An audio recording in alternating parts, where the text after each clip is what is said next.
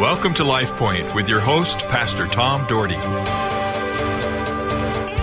Lord bless each of you this day. Our Heavenly Father, thank you for our listeners. Lord, I pray you'd be with every one of them, that you would lead them, you'd open up doors for them, and Lord, they would live by faith and trust, and God, you would use them. Use me this day to be able to share the message that you have for me and for these people. God, I just want to be used by you. Open our hearts and minds to your truth. Jesus, we love you. In Jesus' name I pray. Amen. I think most of us know that communication is a hub of a good relationship. I share that in my premarital counseling sessions and I go over that quite heavily because it's so very important. Every person listening today has a story to tell. You have all gone through ups and downs. Some of your ups have been incredible, and some of your downs have been devastating. That is no different than most people who God created. Sometimes it's easy to look at the faults in people's lives instead of what they have to offer. People don't make it at times because no one gives them a chance. I'm glad someone believed in me as a 19 year old and hired me to coach summer baseball. They wouldn't have had to do it because I was quite young, but it turned out to be a wonderful for both of us as I was able to climb the coaching ladder and rung for four years, which propelled me into two great jobs. If I hadn't been given a chance, I don't know where I would be now. Sometimes our communication gets sorely misunderstood. As a coach, we teach the importance of the team. Every player needs each other, and when every player works together, great things happen. Years ago in high school, I was playing a team that still holds Oregon State record for consecutive wins, 56. There's a team that won 56 games in a row in football. They beat us 82 to nothing. What I remember so vividly, even as a young ninth grader, is every player from their team knew exactly where their assignment was and they ran it to perfection. They destroyed people. They scored over 100 points on two occasions that year. If a couple players would not have worked like a team, then there would be breakdowns and success rate would have dropped. I think sometimes our problem is that we just don't understand people. And so instead of trying to, we, we write them off. You know, and there's a lot of stories about people who, who, who write people off. And we need to have faith and believe and, and trust and, and help people along the road. We don't always understand why. Uh, we don't always understand why people think the way they do and why they do what they do, but the potential in people is great. We've got to look at the positive side instead of the negative side.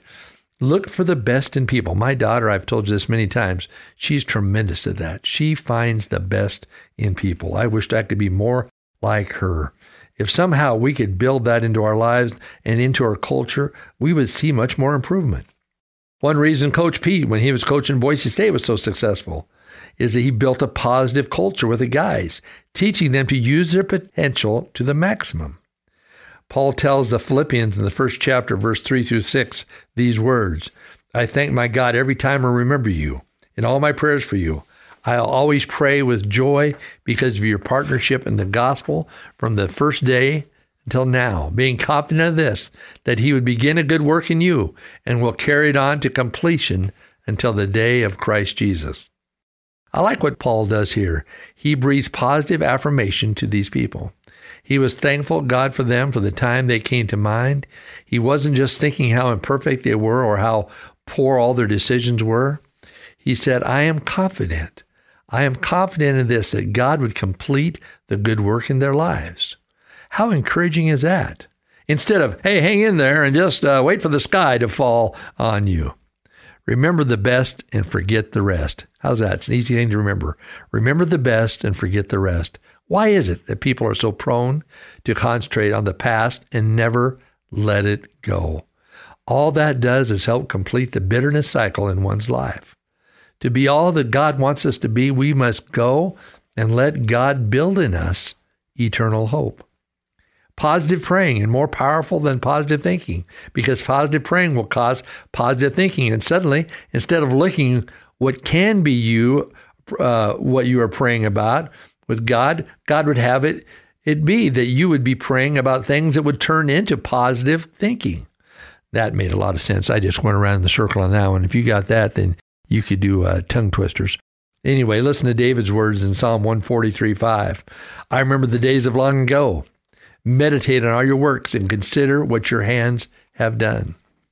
David looked back and remembered the power of God. He remembered that by the divine things of God, all things are possible, and David reflects on that through the Psalms. If we as people could follow that example to recognize with God all things are possible and what God has done and what God wants to do. And though sometimes it'll be difficult, if we just put our faith and trust in Him, He will lead us. He will pick us up when we fall. He will give us encouragement. Too many times we try to lay obstacles before God and tell Him there's too much to overcome. I can't go through that situation. God is saying, Didn't I create you? Don't I know you inside out? I didn't create you to be weak, but through me you would be made strong. So positive praying is powerful and effective. So, how should we pray? Well, let's find out from the Apostle Paul in Philippians chapter 1, verse 9 through 11.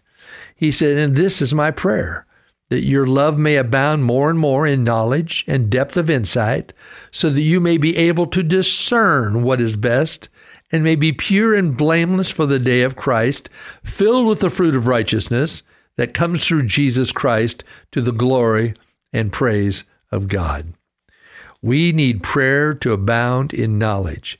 We need knowledge on high to know how to cope, to know how to uh, be a team player in life, and how to encourage one another. We need that. We need God to work in a mighty and powerful way. How do you receive God's knowledge? The easy answer to that is to seek it and spend time in serious prayer asking Him to direct you. I use the word serious here because I think too many people do not take time to seriously call upon God. We just want to shoot Him a one liner from time to time and feel good about ourselves instead of getting alone with God and seeking his will and his direction, his knowledge. Now, I've been guilty as anybody else with that, shooting him one liners and hoping for this and that, instead of spending the time from time to time you need to get down before him. And then there's times that hit you that you really get serious. But God is like that all the time. So, Lord, help us all. David's passage also said to abound in insight, and not just insight, but the depths of insight. Our Lord is so anxious to help each of us and all he's wanting is to acknowledge him. He wants us to acknowledge him and worship him. We just have to believe. Just as he told Thomas after the resurrection, blessed are those who believe without seeing. Jesus knew the impact of what that statement and how it affect Thomas and how it affect those listening and how that those it affect you and I reading this today. We are all a work in progress. Some of us more work in progress than others. I don't know. I'm I'm going to be a work in progress probably till the day that I reach reach heaven. None of us have everything we need to be, but hopefully we are taking one step at a time to be better. Philippians 1 6 says, being confident of this, that he who began a good work in you will carry it on to completion until the day of Christ Jesus. Paul recognized that his life too was a work in progress and that we must do what it takes every day to be better people, to be stronger in the Lord. We have to learn to enjoy people now.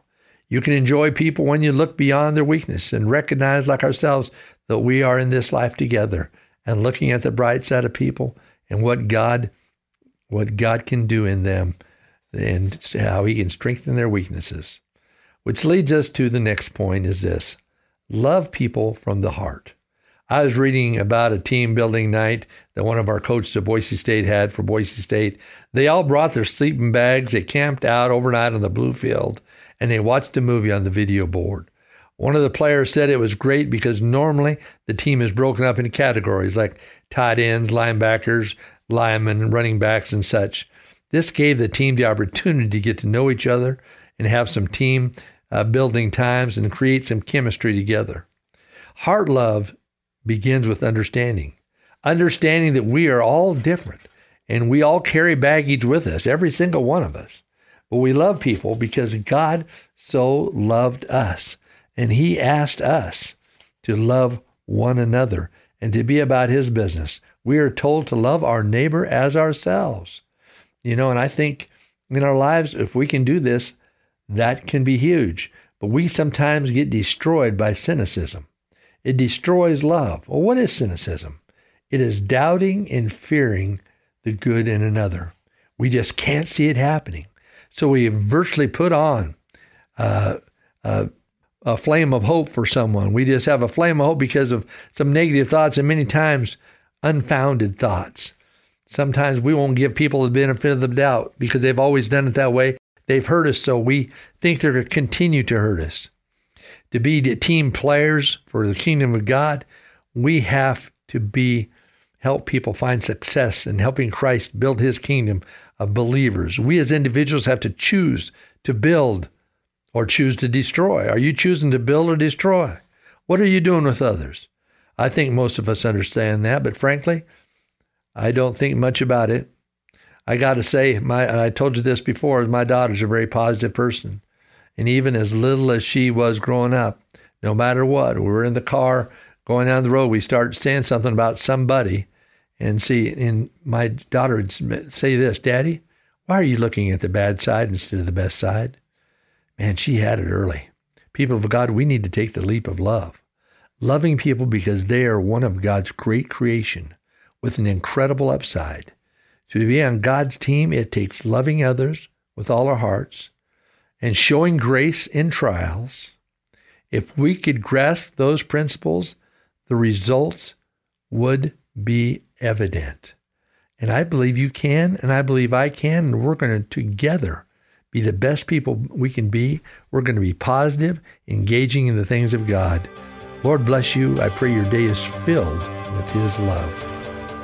LifePoint is a ministry of the Cloverdale Church of God.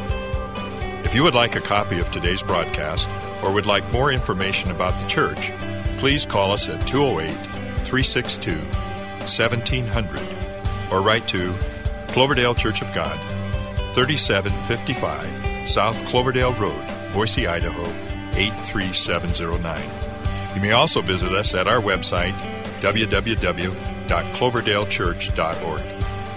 Thank you for listening and have a blessed day.